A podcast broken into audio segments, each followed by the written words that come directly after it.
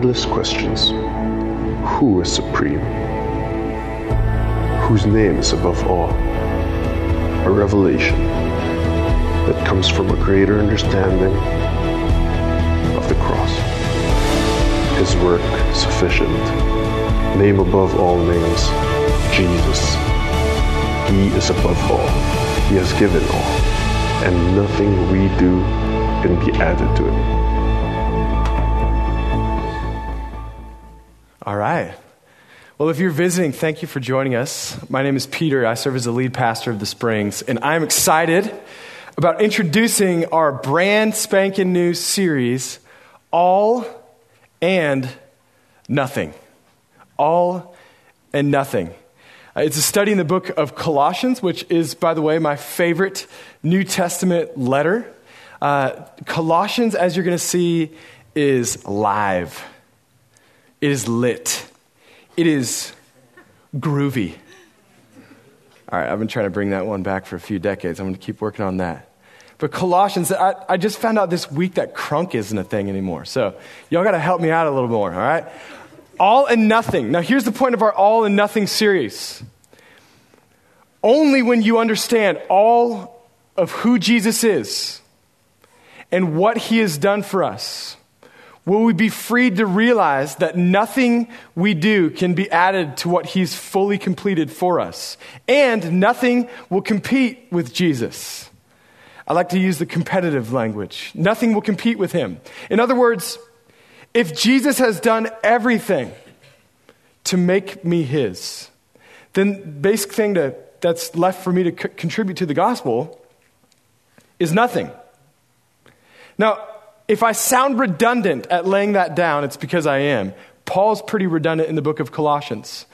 And the, the reason that he's redundant, I think, is because our lives tend to redundantly display that we don't quite get it, that nothing needs to be added to what he's already fully paid for. I'm going to ask you to stand to your feet as we get into God's word. We stand to honor God's word. And I'm going to read the first eight verses here. A letter of Paul to the Colossians, chapter 1, verse 1. Paul, an apostle of Christ Jesus by the will of God, and Timothy, our brother, to the saints and faithful brothers in Christ at Colossae, grace to you and peace from God our Father. We always thank God, the Father of our Lord Jesus Christ, when we pray for you. Since we heard of the faith in Jesus Christ and of the love that you have for all the saints. Verse 5 because, everyone say, because. because. Well done. Because of the hope laid up for you in heaven. Of this you have heard before in the word of truth, the gospel which has come to you, as indeed in the whole world is bearing fruit and increasing, as it does among you since the day you heard it and understood the grace of God in truth. Just as you learned it from Epaphras, our beloved fellow servant. He is, faithful, he is a faithful minister of Christ on your behalf. And he has made known to us your love in the Spirit. God's word. Thank you. Y'all can be seated as we pray. God, thank you for your word. And please add a blessing, a supernatural a blessing to the reading of your word. Amen. I'm going to challenge you for the next several weeks to dig into God's word like never before. And why is that?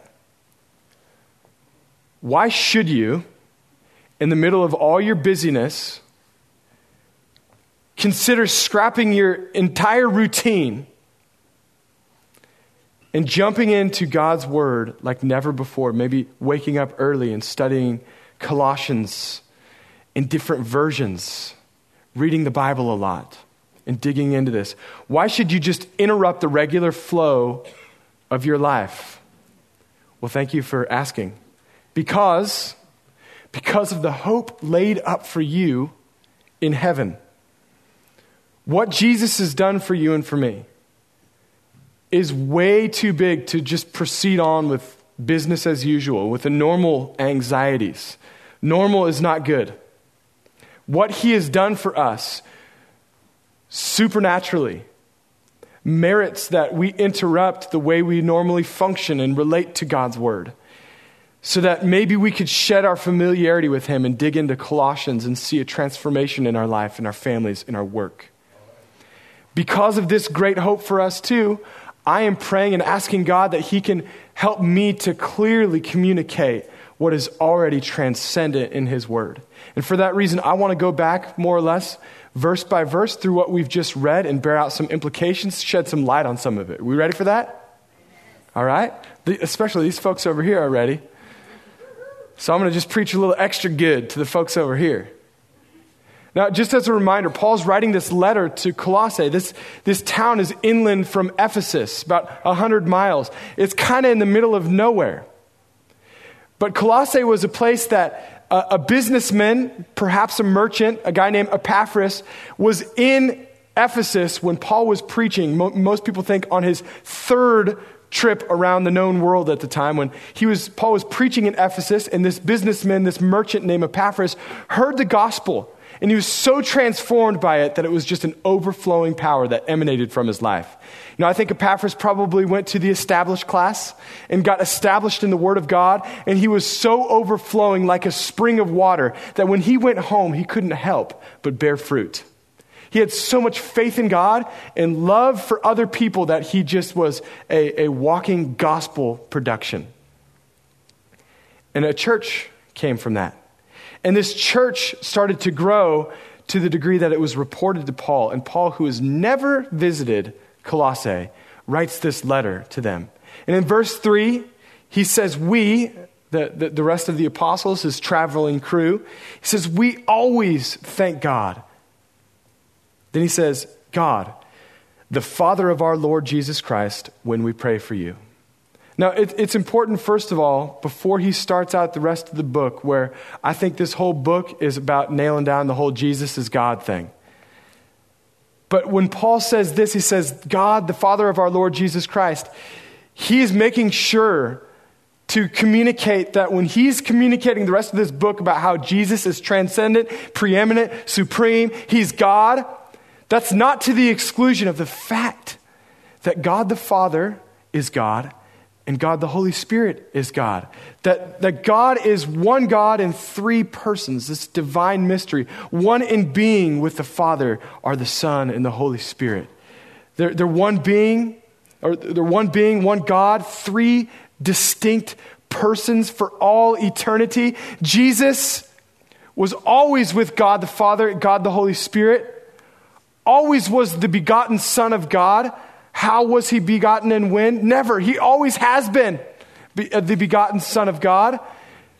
Put that in your head. That gives you a headache to think and try to figure it out. You won't figure it out. It's above our figuring out. He's always been, and yet a moment in time, a sure moment in time that we celebrate at Christmas every year, he added to his divinity humanity. He's fully God and fully man. He's always been God. And yet, from that point on and forevermore, Jesus will be both God and man at the same time. That's a lot to try to process, right?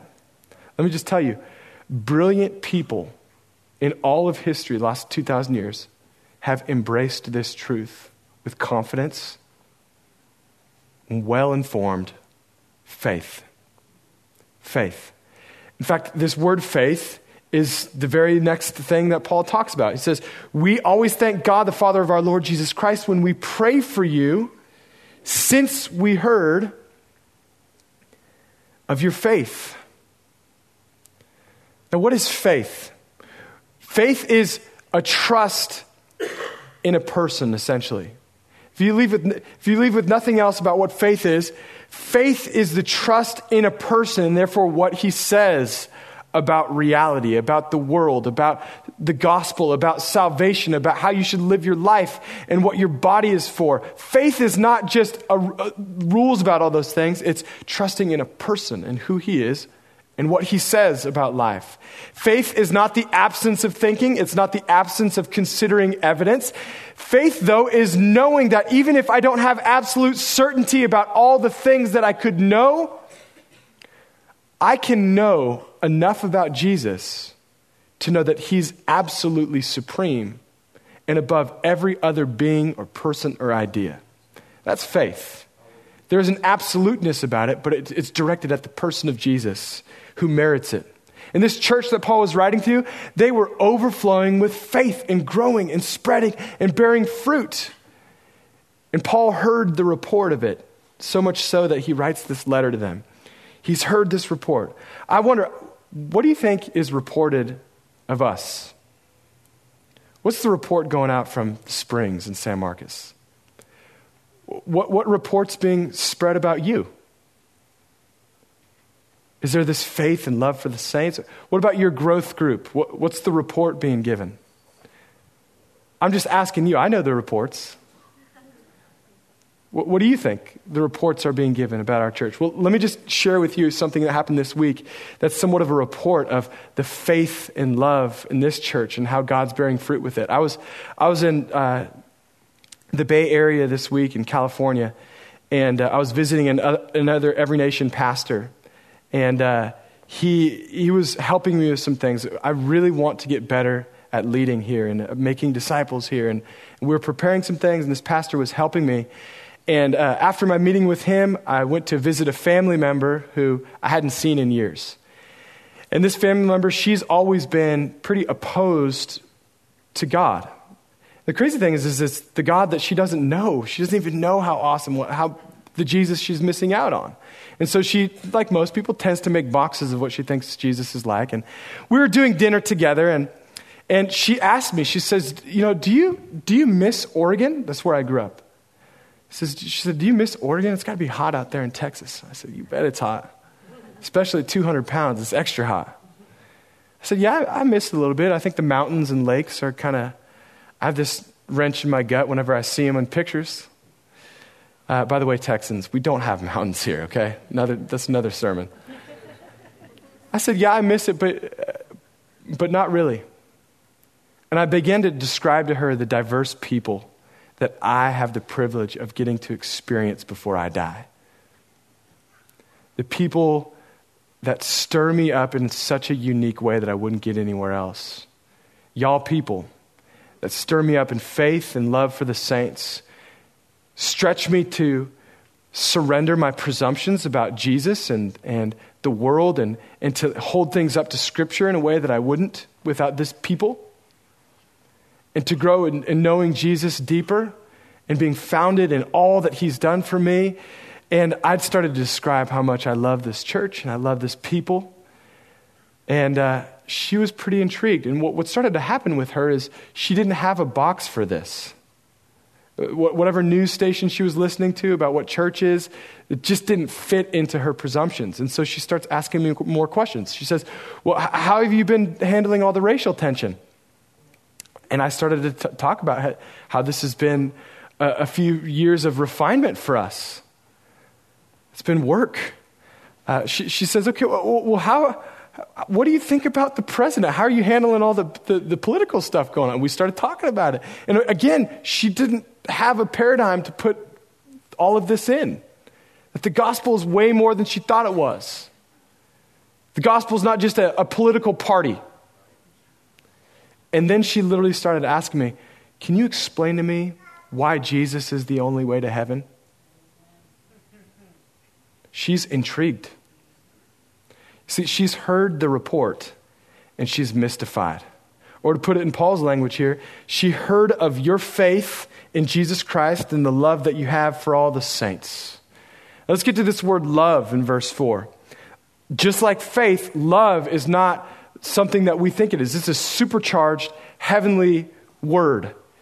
It's a, a piece of heaven.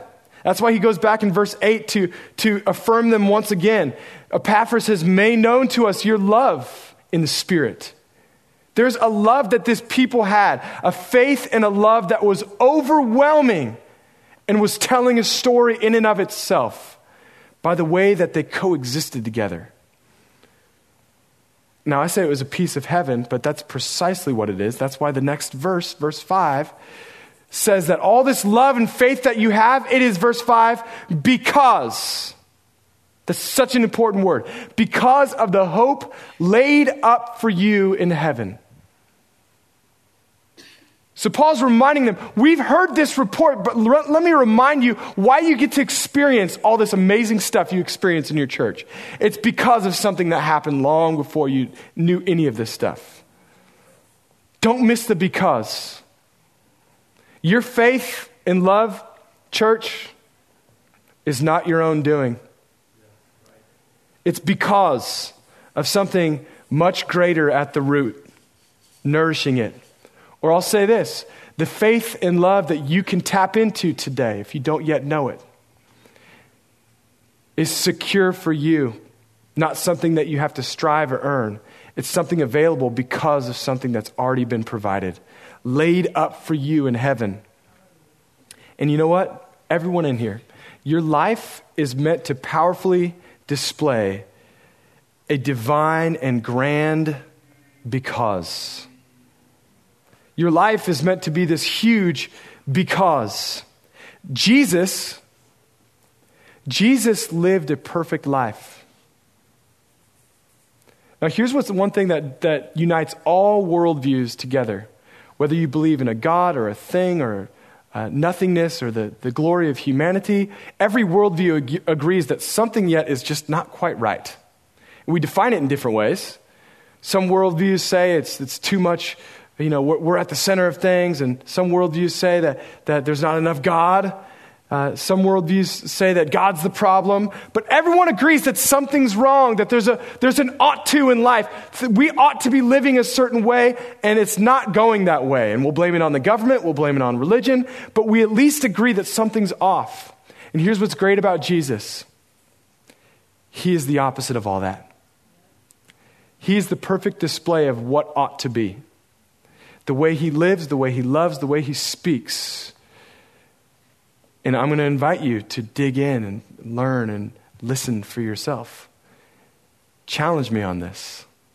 He is the person who lived the life we should have lived.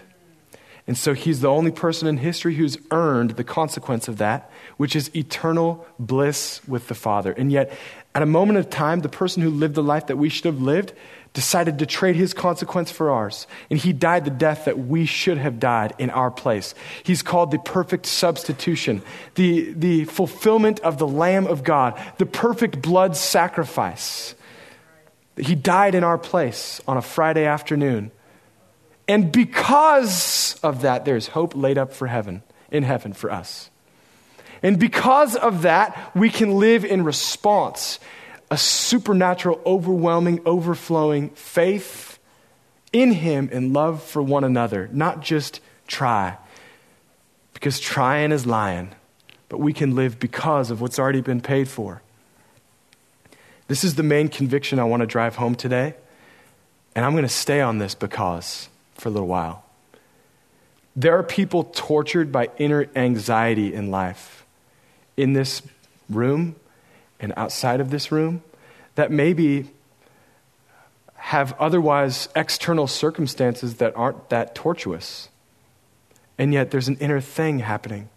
And yet there are other people who are externally being tortured in the body for their faith and yet have an internal peace because of what's been laid up for them in heaven. Because Jesus lived the life I should have lived, died the death I should have died, rose from the dead, and because he lives, I live, regardless of my external circumstances. And the fight for your life is the fight for your internal awareness, confidence, faith, and trust that He has done enough. He has done all that needs to be contributed to the gospel, and the thing left for you is nothing. Because of that, I don't strive for salvation. I live from salvation. The big because. And when you understand all that Jesus has done for you, or let's just speak more operatively today, when you understand more and more, more Jesus, you're left with more and more confidence and less and less striving. No, no more trying to complete the work that's already complete or paid for, pay for what's already been paid for because of the hope laid up for you in heaven. Or another corollary verse that I love, 1 John 4:19. We love because he first loved us. We love because he first loved us. Let me tell you a story of uh, Hadassah, my oldest baby girl, about five years ago. When she was three, she was memorizing this verse, verse uh, 1 John 4.19. Uh, we, we taught it to her, and uh, we, we saw this story, this little bunny story, uh, this book that I read to her one night. Uh, I think this was before we had any other kids. And many of y'all who knew Hattie five years ago know that she kind of had an English, she had an accent when she was speaking English. We spoke mostly Spanish to her growing up. Uh, and she, we read this little book that kind of correlated with 1 John 4.19, this little book called Te Amo Más. And uh, I, love, I love you more. It was about two little bunnies uh, a mommy bunny, a baby bunny. they're kind of outdoing each other. I love you this much. And the mommy's like, Well, I love you this much. And the baby's like, Dang.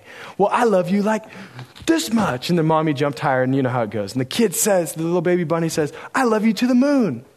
And the mommy's putting her down in bed and says, I love you to the moon and back. And the baby falls asleep. So I read that to my daughter, and that night I was putting her in bed. And she decided to start, she start a little back and forth with me. And she says, Papi, te amo a la luna. I love you to the moon.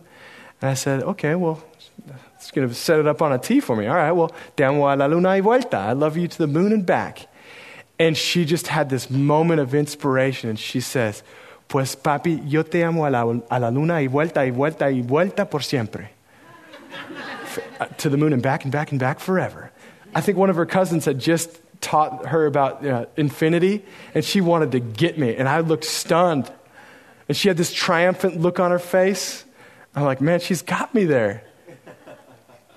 But then in a little fourth quarter comeback, I responded, Pero Hadassah, yo te amé primero. Hattie, I loved you first. And she looked initially like, oh, dang. But then this big smile on her face, hugged me, and laid down and went to sleep. And I'll never forget that moment. You see, all of us, the confidence that God loved us before we were even lovable or loving or loving Him back, He first loved us. It gives us all a security to rest in. And it's the fight for your life. If you don't get this, you'll spend your life trying to perform for God instead of spending your life with the vibrancy that comes through what He's performed for you. This is the fight for your life and everything you do in your relationships. You are meant to live out a huge, enormous because. And let me dig a little deeper into Colossians because when First John it says we love because he first loved us, I want to take you just a little deeper in Colossians because the grammar is so good. It's stronger grammar in Colossians when it says because of the hope laid up for you in heaven. See, in 1 John, when it says we love because he first loved us, it's just a conjunction. But check out the word that's used with because. It's the Greek word dia, which means through. It's a primary preposition, not just a conjunction, denoting a channel of an act, the ground or reason by which something is or is not. So, church, do you have faith in Jesus Christ and love for each other?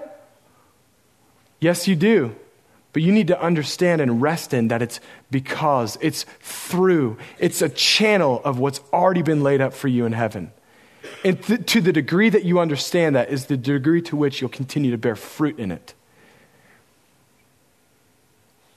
This is hugely important. Your life is meant to be a because, a through the life of Christ. It's meant to be an extension of the indestructible life of Christ and not a contention of your will to try to earn the life that He's already earned for you. Check out how the passage progresses. Because of the hope laid up for you in heaven, of this you have heard before, the word, before in the word of truth, the gospel, which has come to you. Stop there for a second. I'm going to point out something obvious that's important. Jesus came to you before you went to him. All the ideologies in the world, not only do all the ideologies in the world have a problem with what's went wrong, but there is a solution to how you can make it right. And every other ideology in the world, it's all about, well, we can get to the, the, the oneness with the universe. We can get to God. We can make things right. And here's the path to get there.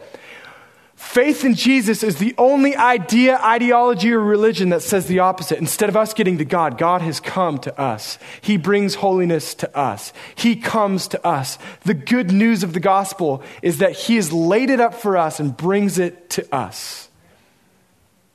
And so we don't have to, to strive to get or, or to it or acquire anything. He's paid it all. He's laid it all up in heaven, and now I'm free to live through him and do nothing for him and everything from him. I don't have to serve God anymore necessarily. I live in the life that he's given me. I want to ask, your, ask yourself this what are ways that you're still trying to perform for God? You're still trying to perform, maybe try to gain his approval low key, or, or doing things to try to impress him instead of living through what he's already laid out for you. Just ask yourself, dig into your own heart, your own life for a minute. Passage goes on this truth of the gospel which has come to you and indeed in the whole world is bearing fruit and increasing as it also does um, has in you since the day that you plowed the soil of salvation and labored unto its fruition actually it doesn't say that if you're following along i just made up bible sounding words to point out our misunderstanding it doesn't say about anything about us plowing or doing it it says since the day it bears fruit among you, since the day you heard and understood the grace and truth. See, that's the scandal of the gospel. It's already been plowed, it's already been harvested, it's just available for us to hear and understand. It's already paid for. The fruitfulness of your life is tied to your understanding of the truth of the gospel, not to what you can do to help Jesus out. It's already been paid for. And the fruitfulness of your life is whether or not you can fully trust that. It, it requires that you die to your efforts to help Him. Because even your religious improvement measures is just more sin, it's contention against God. And to the degree that you can rest and die, you can have new life and live out a new life from what He's already done for you and what He's already laid up in heaven. This is why Paul takes pains in laying out the gospel and Jesus and the gospel and Jesus in this book of Colossians. I think to somewhat of an obsessive degree. degree. Uh, he puts the gospel in the ring in this book with all the other things that stand against it. And in a few short pages, I mean, the first chapter, he mentions Jesus. In the first 29 verses, I counted 31 times. I would say that that's, that's pretty redundant because we keep missing it. Oh no, it's about me. It's about I can do this. I should do that now. And there's a list of things out there that God's just waiting on me to do. No, no, he's he's wanting you to stop and rest. And when you do that, he continues to use you as a vessel and move in you. He's called you to die. The gospel. And so in this book, he's going to put up all of our things that might compete with that idea. Ideologies. I, I love in, at the, in, in the middle of this, he kind of holds up some, some what we would call left, left leaning thinking and some right wing thinking and some humani- uh, uh, hu- human, humanistic things and some conservatism things and, and some liberalism things and some plausible arguments and philosophies and religiosity. There's all in there, and he just puts it in the ring with the gospel. And in, in the next several weeks, we're going to see how Jesus and the gospel is better than all the other things that compete with it. And Paul wants you to know that Jesus is all you need. Now, I'm not saying that like he doesn't, uh, Jesus doesn't allow the gospel to play out in other relationships here on earth. I'm saying that Jesus is the source, the first fruits of all that you need. And when I say Jesus is all that you need, it's either me just being overly simplistic Or perhaps there's something about Jesus that you haven't rested in and embrace. And maybe it serves as the, the hang up for why that thing in your work or your finances or your family or your relationships continues to cycle back and forth and it just seems like I'm never getting free. Well, what if you stopped trying and you rested in this peace of Jesus that's meant to speak into that and bring life? And so I'm asking you, church, can we dig into God's word? Can we read slowly? Read the word and allow it to read us today and in the coming days and see what might happen. This man Epaphras chose to do that. He wasn't trying to plant a church, it just happened when he rested in the gospel.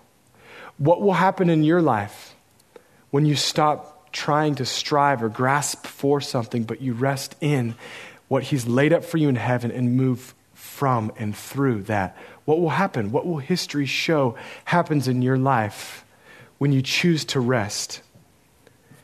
Now, I'm going to close in prayer. It's going to be simple, but I, I, again, I want, I want you to examine yourself as we close. Ask yourself, what about Jesus am I missing? Do I need to tap into? And how is that leading to other destructive habits or patterns in my life, or my relationships, or my finances? What about Jesus am I missing? And how can I gain a freedom that I've never yet known by resting in that? Just think about it for a second and pray. What, what are some of these things going on in your life, and what about Jesus do I need to embrace? Just think about that, and then I'm going to pray for you. Thank you, God. Now, you might be in here, and, and maybe for you, the, you need to embrace Jesus for the first time. Maybe for the first time, you fully and finally rest in Him. Maybe you've gone to church like I did growing up, just kind of faking the funk, uh, just trying to perform for God, but never until I was 14 years old did I stop and rest and have new life. And I was born again. Maybe that's you. Maybe you've tried to, to come to, to faith and to, to, to please God, but but this is your moment where, in a moment of faith, you need to stop trying and rest in what He's already done for you. If that's you, I'm, I'm not going to embarrass you. I just think that there's a moment for, for you where you need to respond in faith. And it takes faith to run up to the front right now. But I'm, gonna, I'm just going to ask you to raise your hand up so I can see you and I can pray for you. If that's you, Raise your hand. You need to fully and finally. Anyone else? Thank you, God. Thank you, Lord. I need to fully rest in the gospel. Anyone else? Thank you, Lord. I'm going to pray for you. Lord, I thank you that these people who are giving an affirmation of their faith, you already knew. You were already drawing them to you. And I ask that you would give them the ability to walk it out, even as they've confessed in a group full of other people. I pray that you would help them to walk it out with other people. Help them to process the depths of who you are, Jesus, in growth groups this week, uh, in confessing new life to friends this week, and praying and sharing faith in you and love for the rest of the saints together. And Lord, I pray for the rest of us. I pray that you would help us to dig deep into Jesus and that we would have a foundation in you that overflows in fruitfulness so that at the end of this year that we'll see a handful of people around us that have come to know you because we chose to stop trying to please you and to start living through you. I bless this church, these people, in your name. Amen.